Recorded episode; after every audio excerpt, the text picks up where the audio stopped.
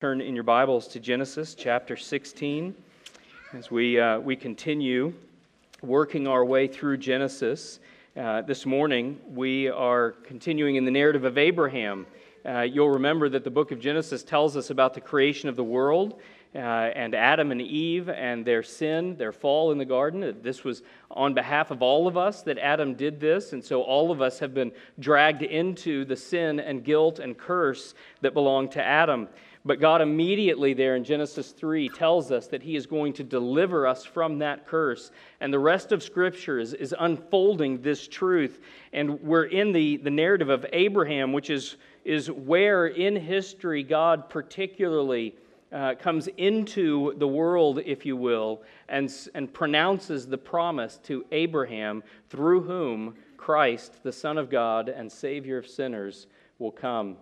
The story of Abraham is an honest story, uh, which is, is more than saying simply that the facts are true, but that we get a very real representation of Abram, uh, later Abraham. Uh, he's, he's not pictured as the ideal person, not pictured as a sinless person, not pictured as one for whom faith comes easily, but his story is one of triumph in the faith and failure over and over, back and forth.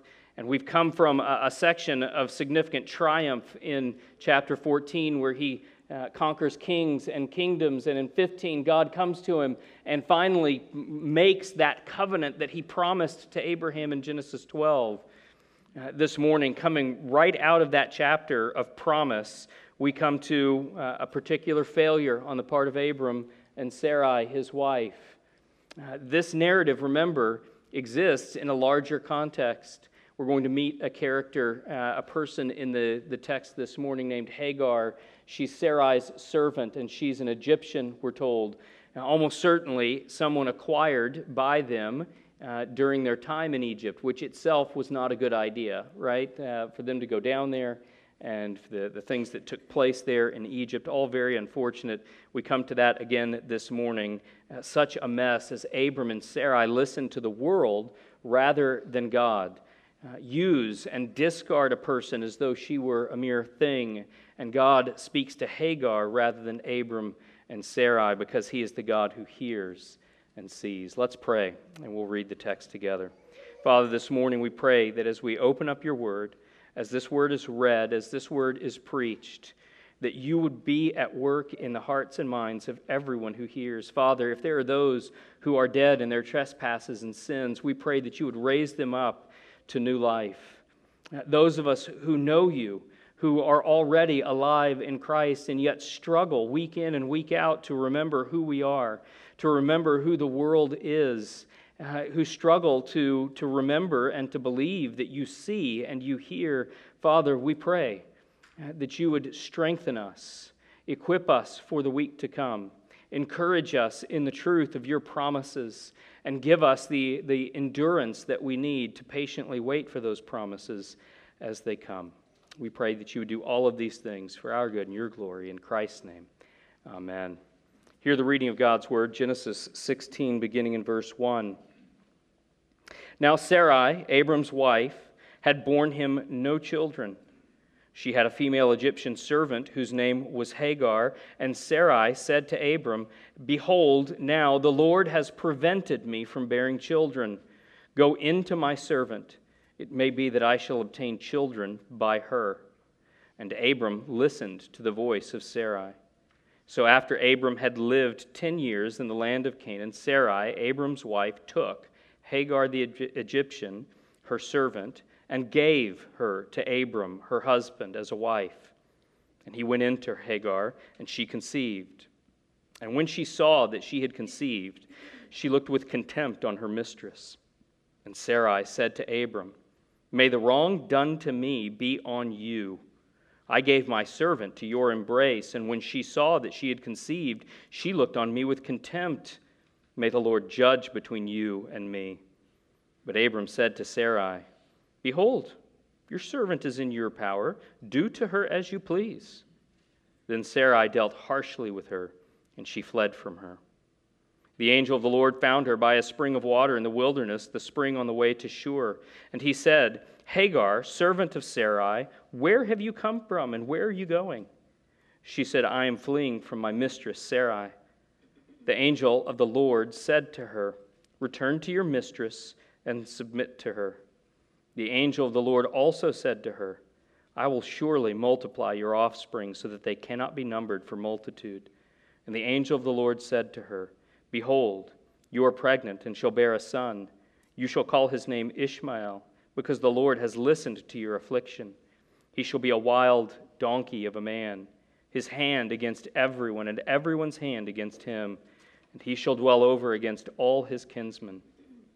So she called the name of the Lord who, uh, who spoke to her, You are a God of seeing. For she said, Truly, here I have seen him who looks after me. Therefore, the well was called Beer Lahai Roi. It lies between Kadesh and Bered. And Hagar bore Abram a son, and Abram called the name of his son, whom Hagar bore, Ishmael. Abram was 86 years old when Hagar bore Ishmael to Abram. This is the word of the Lord. Thanks be to God. It's, uh, it's a simple story in many respects this morning, uh, and there are some simple truths that we would take from it. First, that the world is a blind guide. The world is a blind guide. Second, that God's word is our sure guide. God's word is our sure guide, and God sees and hears the cries of the oppressed. God sees and hears the cries of the oppressed. To the first, the world is a blind guide. Abram and Sarai are acting very much in the text this morning in accordance with what the world says is true. Uh, the text doesn't draw this out explicitly, but as we, we read, we see obvious influences that they are uh, subject to. Now, we shouldn't too quickly dismiss these things uh, as, as though the, the lessons that we have to learn in this are you know, the simple lessons of a sort of after school special. For those of you old enough to remember the after school special obvious mistakes with easy answers. Sarai was, was taught implicitly by her culture that her value, her worth, her honor was bound up in her ability to give children to her husband. I'm sure that, that Sarai wanted children of her own. But notice that she so badly wants children that she is willing even to give her servant over as a surrogate. There is, is a, a cultural drive for Sarai here. The culture says, This is the highest good for you. And she has believed it and so deeply taken that into her heart that she is willing even to engage in this sort of surrogacy. Her failure to have children was not only keeping her from honor in this culture, but was itself the the cause of shame. It's a powerful and deeply rooted cultural norm and one that, that Sarai doesn't seem to question.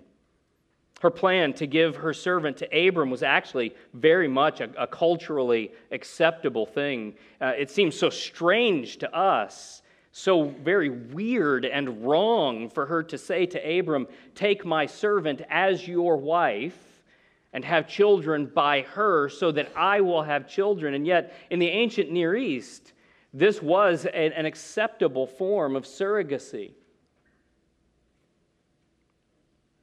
They've believed, her and Abram together, that this is, this is a perfectly okay way to solve the problem that we have, which is that we have no children.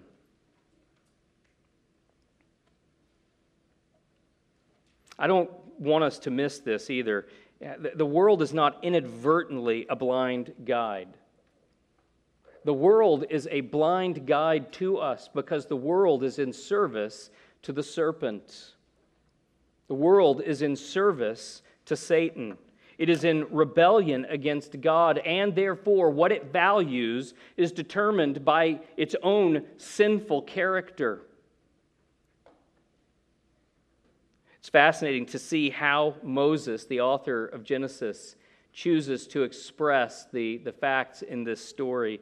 Abram and Sarai here reenact the temptation and fall of Adam and Eve in the garden. We're told in Genesis 3 that Eve took the fruit and gave it to Adam. And here in the text, very explicitly, Sarai takes her servant and gives her servant to Abram, Adam, who willingly received the fruit and ate, knowing that it was a sin against God. Abram willingly taking Hagar to himself, knowing that she is not his wife, nor the one to whom the promise has been given, and conceives by her. And just as Adam and Eve's actions conceived sin and death. So we see a conception here with Abram and Hagar. Moses wants us to see in this text that what, what Abram and Sarai are engaged in is nothing more or less than worldliness. It is, it is an abandonment through impatience or faithlessness or both, an abandonment of God's promises and trust in Him and instead trusting in the world when the world says this is what you ought to have and you ought to get it at any cost. The world is a blind guide. You see, under the influence of the world, a world whose ethic is formed in rebellion against God, Abram and Sarai reprise the roles of Adam and Eve in the fall. The world is a blind guide. The difficulty is knowing where we've unwittingly embraced the world's folly. Again, this is not a, a, a simple, obvious, uh, this is right, this is wrong, the, the world is, is lying here, and the truth is X and Y. It's incredibly subtle things. Wanting children isn't a bad thing. God had even promised children to Abram and Sarai. It's, it's not unreasonable for Sarai to want children.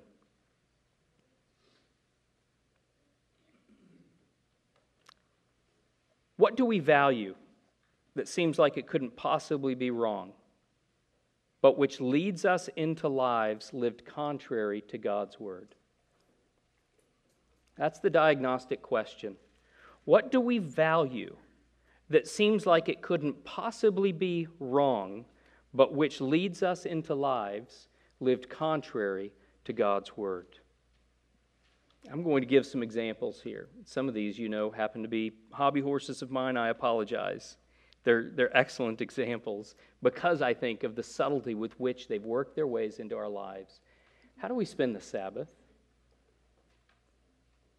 Because you see, when we don't spend the Sabbath taking hold of the promises of God, the blessings of God, when we don't spend the entire day engaged in His worship and resting in His promises, when we give the day away, we always do it because the world has told us there's something better.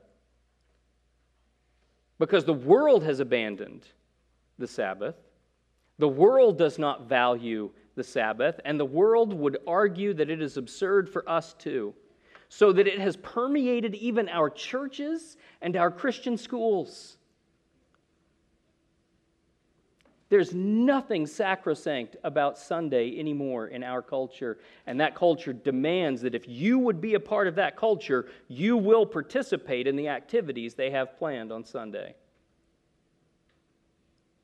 And you know what? The reality is that most evangelicals don't bat an eye. It doesn't even occur to them that this day has been set apart and made holy by God for our good. And that pursuing the things the world says we must pursue on a Sunday are not the things that God has said are good for us on Sunday. No matter how good they are. I mean, we all want our children to enjoy playing sports and to be physically healthy to learn the lessons that are clearly taught in team athletics. There's so many things available to us to spend a Sunday doing other than resting in the promises of God. They're not bad things, but they are not those things given to us on the Sabbath. The busyness of the world which crowds out our faith. I obviously only have direct experience of, of this world for the last 49, almost 50 years. But I know in my lifetime, it seems as though we have never been busier. And I mean this as a culture. We, we have so much, whether it is our business or our pleasure, we, we have completely crowded out everything else. How has the busyness of the world so penetrated your life and the life of your family that it has crowded out faith? That you don't have time as a family anymore to be in God's Word. You don't have time as a family anymore to be in prayer. You don't have time as a family anymore to be a part of the, the, the church gathered as we get together for prayer on Wednesday night, for worship as we return on a Sunday evening? How are you not participating in the life that God has called you to because you're too busy with the things that the world has said matter more? It's the same principle as, as the, the Sabbath, except it, it's extended out into the rest of your week. How often do you come in here on a Sunday morning and the last time you thought about God was when you were here? last Sunday morning. And how much of that is the result of just being flat out too busy? And who told you that that busyness was so important? God comes into the garden in Genesis 3, doesn't he? And he says, Where are you guys? Why are you hiding? Well, we're naked. And God says, Who told you you were naked? Who told you that it was so important for you to abandon God's Sabbath? Who told you it was so important to fill your days with anything other than God? And could it possibly have been God that told you? It's the world. The world is a blind guide. Our unwillingness to tell others about Christ because our culture has said that faith is a private thing Believe what you like, but keep it to yourself, and don't tell me because it's none of your business what I believe. And we throw our hands up, and too quickly we say, ah, Yeah, not supposed to talk about faith. Students, and even adults, what about social media? What about how we use it? What about how social media informs us about what's right and wrong? what has value and doesn't. We are in the middle of an epidemic culturally right now with our children because social media has so pervasively informed them about what and who and how they must be in order to have value. And we have got kids committing suicide and suffering from depression at historic rates because the world is a blind guide and they are they are spending hours every day hearing only that message.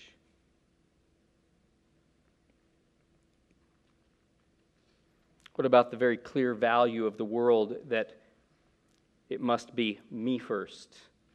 Take care of yourself first. Don't let anybody disrespect you.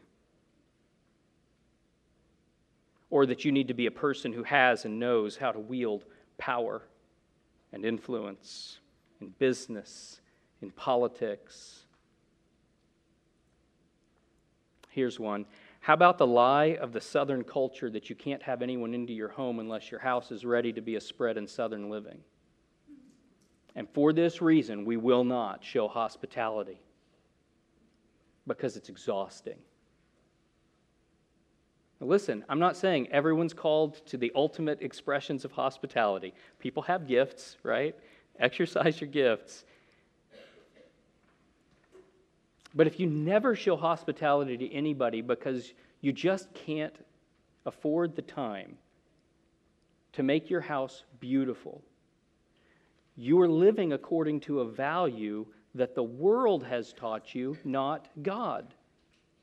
I can't recall Paul ever saying in any of his letters make sure your house is properly vacuumed and that all of the furniture is in exactly the right place and the magazines are structured correctly and that you have a really impressive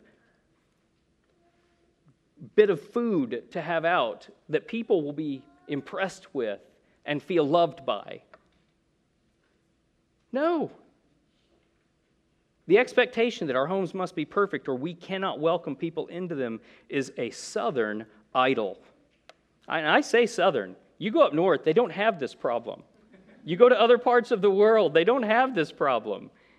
It is a uniquely southern issue, culturally speaking. What I'm trying to do is, I want you to see it's easy to stand up here and say, the world is a blind guide, and say, that's right. I mean, that same sex stuff, that's a mess. Abortion? Oh, that's wicked. Those things are true. But, but listen, we have believed far more subtle lies that are wrecking our faith every bit as effectively. And all the while, we are congratulating ourselves. Listen, the world is a blind guide, and we have got to abandon it. That last example with the Southern culture might have cut too deep. I'm going to move on. Do you see the, the, the issue? Culture runs deep, and we have to live in this culture. We are not about to start an All, All Saints monastery, right? We live in the world and there's no escaping it, and that is by God's design. But we are not to live according to the world. The culture is formed collectively by people and powers that are not in glad submission to God, but in open rebellion. And culture, which is not itself a bad thing, has become an effective tool of the evil one to keep people from Christ and weaken the faith of those who belong to Christ. The world is a blind guide, and we must begin by believing that this is true. Don't hand wave this, this truth. Yes, yes, the world's a blind guide. I know. Take that truth in, believe it deeply. Learn to recognize where the world is influencing us. This requires Bible study and prayer. You must know God's word and be in vital relationship with Him in order to, to gain that sensitivity to the truth of the ways in which the world is lying to us. Turn from those lies and trust God instead. Live according to His word. By the way, Ishmael's descendants are the Arab people, who to this day are fulfilling the prophecy spoken of Ishmael and his offspring here. Constantly embattled, living against their brothers, against their neighbors, and every hand against them. What a mess when we make trusting the world rather than God the way that we live. Second, this morning, God's Word is our sure guide. This is the antidote to the lies of the world. Because Abram and Sarai's story is compressed, it's difficult for us to, to understand how two people with such amazing promises from God could do such a foolish thing. But it's been 10 years since God called Abram away from his home and his family to the promised land. He came with little else than God's promise and when Ishmael's born, he's 85 years old. From a, a worldly perspective, time is running out. Sarai is 75 with no, no childbearing in sight. So we shouldn't be too quick to click our tongues and wag our fingers at Abram and Sarai. Nonetheless, they were not without God's promises. They were not without his word.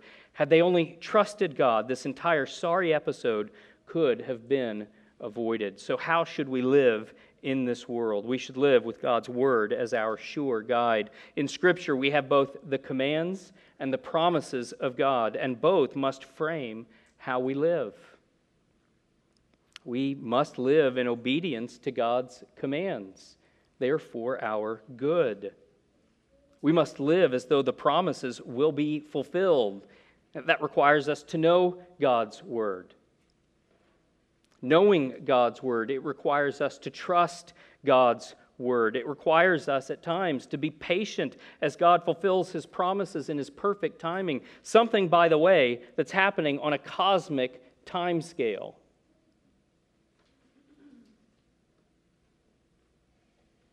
Knowing and trusting God's word must necessarily result in living according to that word. There's a reason that, that both Jews and Christians have been called the people of the book.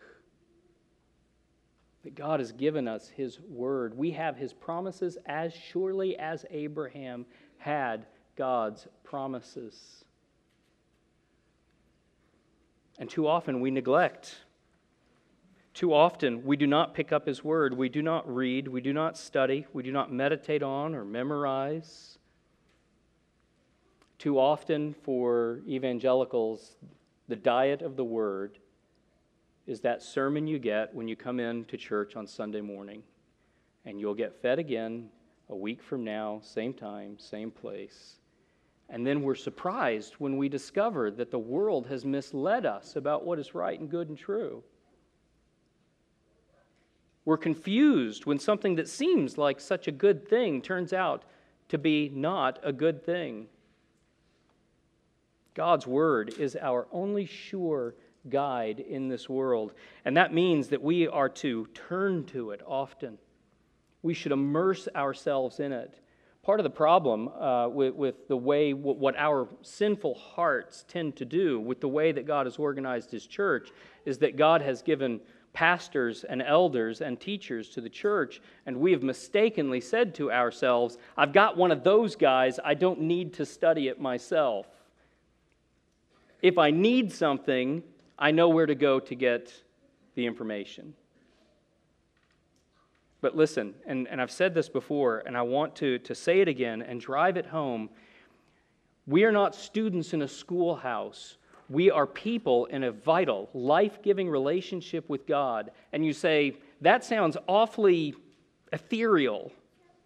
What does it look like to have a relationship with God? It looks like taking His words to you and hearing them, and then speaking words back to Him. That's relationship. And what does He say to us? And what do we say back to Him? He says to us, I love you. Your sins are forgiven. You belong to me. You have life forever. I made you, and here's the purpose for which I made you. And now, this is what it looks like for you to live that purpose out in the world as you wait for Christ to return. These are the things he says to us. And what, what do we say to him? We say to him, You are praiseworthy. And we give thanks to you. And we love you. And we want to obey you. And where we have failed, please forgive us and change our hearts so that we would look like Christ Teach us to value what you value. Change our hearts so that our hearts want what you want. Teach us to think your thoughts after you. We're in relationship with God, and when you're in relationship with someone, you talk to them, and they talk to you and you show love to them and they show love to you. And this is what we're doing with God so that when we, we say on a Sunday morning that God's word is our only sure guide, and if you don't know that word, you need to be in that word. It's not because there's a rule about reading your Bible and you've got to meet some, some standard about how much you read it. I don't want to drive you to God's word. I want to tell you that in this word are the words of life in this word. The God who made you speaks to you. How could we not want to hear him? And you will not hear him on social media. You will not hear him on the evening news. You will not hear God on Facebook. This is not where he has taught us. He speaks to his people. God can speak wherever he chooses. But if you ask me, where has he spoke? I will tell you, here in his word. And if you say, I open it, but I don't understand it, it doesn't do me any good when I read it. I'll encourage you a couple of ways. First, practice. It's a relationship. When you meet somebody for the first time, it's often easy to misunderstand them Or, said the other way, it's often difficult to understand them. You don't know their sense of humor. You, you don't know what they love and what they dislike. You're getting to know them. And, and what do we expect of somebody that we've known all our lives? Somebody that we've been with for 20, 30, 40 years. We expect to be able to communicate with them nearly telepathically, telepathically, right? I can't say the word. It's harder to say the word than to do it. We expect with our spouses of 40 years at a dinner party to be able to look across the room and make eye contact and know exactly what we're, we're thinking. It's time to go. And without changing your facial expression, the other can say, I'm not ready yet. right? We can have a full conversation without any, anything but just eye contact. You can't expect that with somebody you just met. And if you've not gotten to know God and His Word, you shouldn't expect to pick it up and, and get all of the soft, warm fuzzies of God speaking to you every time. It takes practice. You need to get to know this God. There are other ways that we're trying to help, and I say this to you this morning not just so you'll understand what I'm doing with this text, but so you will know what to do when you open your Bible. The, the Catechism of the Westminster Shorter Catechism is so helpful here when it asks the question what do the Scriptures principally teach? The Scriptures principally teach what man is to believe concerning God and what duty God requires of man. Our first two points this morning are what we what, what duty is required of us. The world is a blind guide, and God's word is our sure guide, and this is what we are called to. And what are we to believe concerning God? That brings us to our third point this morning. We are to believe that God is a God who sees and hears. The second half of our text, uh, you, you see as you look down, uh, the, the angel of the Lord says to Hagar, Behold, you are pregnant and shall bear a son. You shall call his name Ishmael. Ishmael, which means God hears.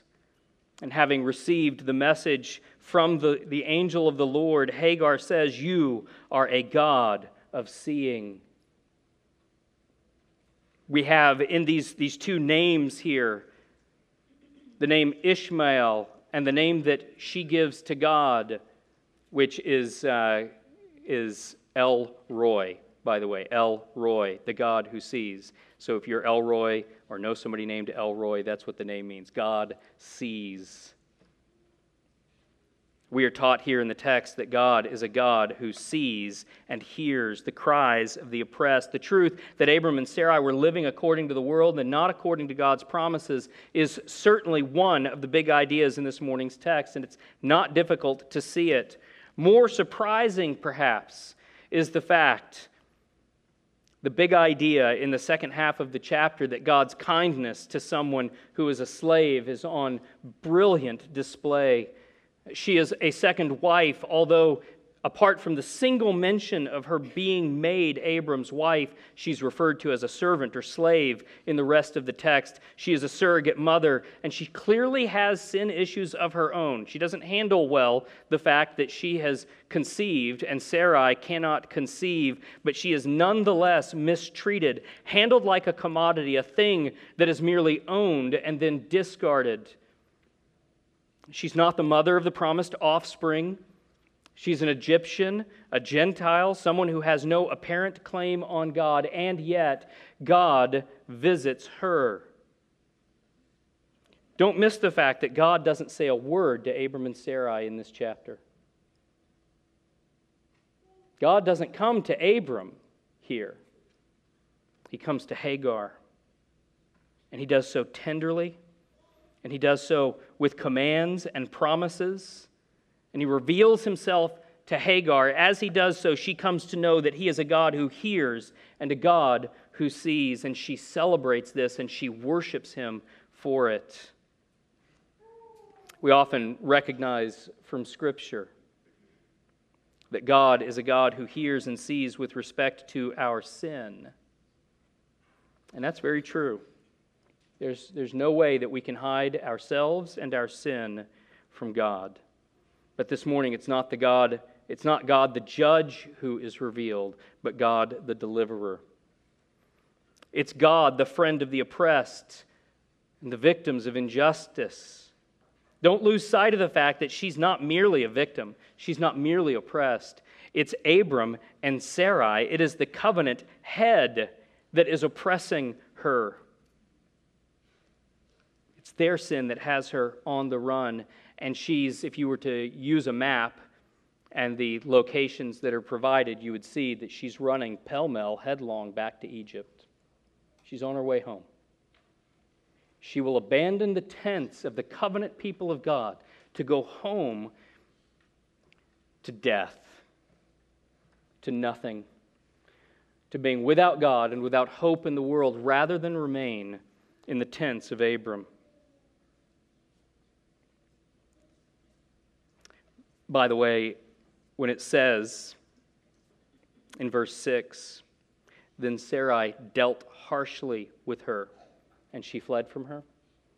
It's the exact same verb used to describe how the Egyptians will treat the Israelites in Exodus. How often has our sin against those that we were sinning against, how often does it turn them away from God and back to the world? But God is gracious to them and us. He sees and He hears. What does it mean to us that God is a God who hears and a God who sees those who are suffering? The psalmists rely on this truth. How often, in fact, it was in completely unplanned, it was in this morning's psalm. How often does the psalmist cry out and say, Hear me, O Lord? Or even assert, You are the God who hears me. Look upon my affliction, the psalmist says over and over again. The psalmists have suffered, and they call out to God, and He's heard them. How often in our distress have we wondered if God sees, if God cares, if God will act? The answer to those questions is not only yes, but a resounding yes of all people, God reveals himself to be one who hears and sees those who are oppressed. And so, what do we do with this this morning? We'll close with this. First of all, we should not be those who oppress. What, what a, an unfortunate reality it is that rather than being those who draw others to Christ, we are sometimes, because of our sin, driving them away. Don't think for a moment that because you are in Christ and they are not, that God does not see and hear their affliction. We are to love our neighbors.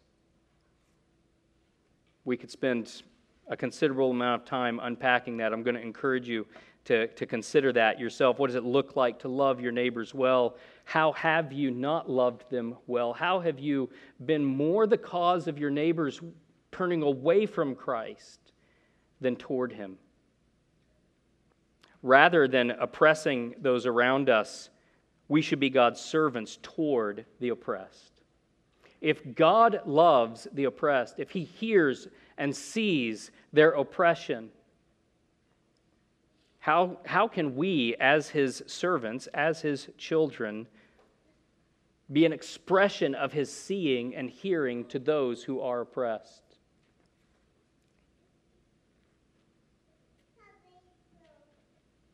And finally, if we are oppressed, we should cry out to God. Know that He sees and hears. Go to the Psalms. Listen, no one has ever suffered more injustice and been more oppressed than Jesus Christ, the Son of God.